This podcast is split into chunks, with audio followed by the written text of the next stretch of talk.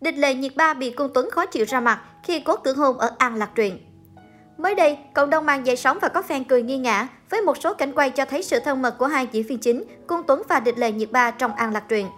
Cụ thể, trong hậu trường, rò rỉ cảnh Địch Lệ Nhiệt Ba đã khống chế Cung Tuấn, khiến anh bị đè dưới thân của mỹ nhân. Trong ảnh, Địch Lệ Nhiệt Ba tiếp tục giành thấy chủ động trong cuộc tình giữa cô và Cung Tuấn trong An Lạc Truyện.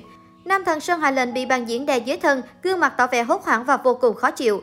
Nhiều khán giả cho rằng đây là phân đoạn nhập An Lạc, Địch Lệ Nhiệt Ba cưỡng hôn Thái tử Hàn Diệp, Cung Tuấn. Khán giả đều vô cùng tức cười trước phản ứng của Cung Tuấn khi bị Địch Lệ Nhiệt Ba cưỡng gian. Nhiều người còn tỏ vẻ thích thú khi thời gian gần đây, Địch Lệ Nhiệt Ba có vẻ như luôn ở thế chủ động trong các bộ phim cổ trang mới của mình. Không chỉ có An Lạc Truyện mà còn Ngự Giao Ký đóng cùng Nhậm Gia Luân. Netizen Việt bình luận về cảnh mới của Địch Lệ Nhiệt Ba và Cung Tuấn. Nhìn nam chính nhu nhược yếu đuối ghê, bị nữ chính đè xuống dụ dỗ, nhìn mặt nam chính buồn cười quá, cháy quá Địch Lệ Nhiệt Ba ơi.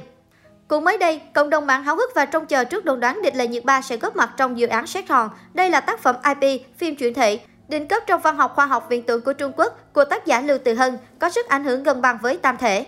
Sách Hòn được chuyển thể thành hai bản truyền hình và điện ảnh. Bản truyền hình sẽ khai máy trước do i quy giê sản xuất. Trần Tư Thành làm giám chế, dàn diễn viên chính được tạm định sẽ đo Địch Lệ Nhiệt Ba và Trương Nghệ Hưng đảm nhận vai chính.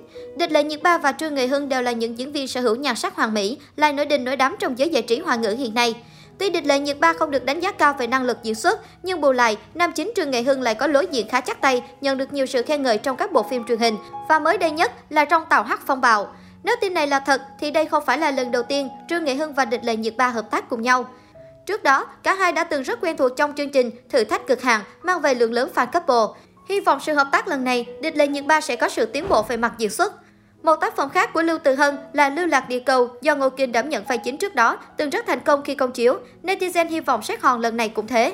Bất luận là sự phát triển của phim điện ảnh, truyền hình khoa học viễn tưởng Trung Quốc hay sự mong đợi của fan nguyên tác đều có ảnh hưởng rất lớn. Hầu hết người hâm mộ đều mong đợi tác phẩm Sách Hòn có sự tái hợp của Địch Lệ Nhiệt Ba và Trương Nghệ Hưng. Cách đây không lâu, cư dân mạng rất thích thú khi khui tên thật của các sao xứ Trung, trong đó tên thật của Địch Lệ Nhiệt Ba khiến công chúng bất ngờ. Với mong muốn có một cái tên ấn tượng, mang đến sự khởi sắc cho tương lai tươi đẹp hơn, nên cô đã chọn đổi sang tên khác. Chắc hẳn rất ít người biết rằng tên đầy đủ của Địch Lệ Nhiệt Ba khá dài là Địch Lệ Nhiệt Ba Địch Lực Mộc Lập Đề. Ngôi sao Em là niềm kiêu hãnh của anh, sở dĩ là người dân tộc Duy Ngô Nhĩ. Bố cô có họ là Địch Lực Mộc Lập Đề và Địch Lệ Nhiệt Ba cũng có ý nghĩa là người đẹp yêu dấu, quả là tên cũng như người.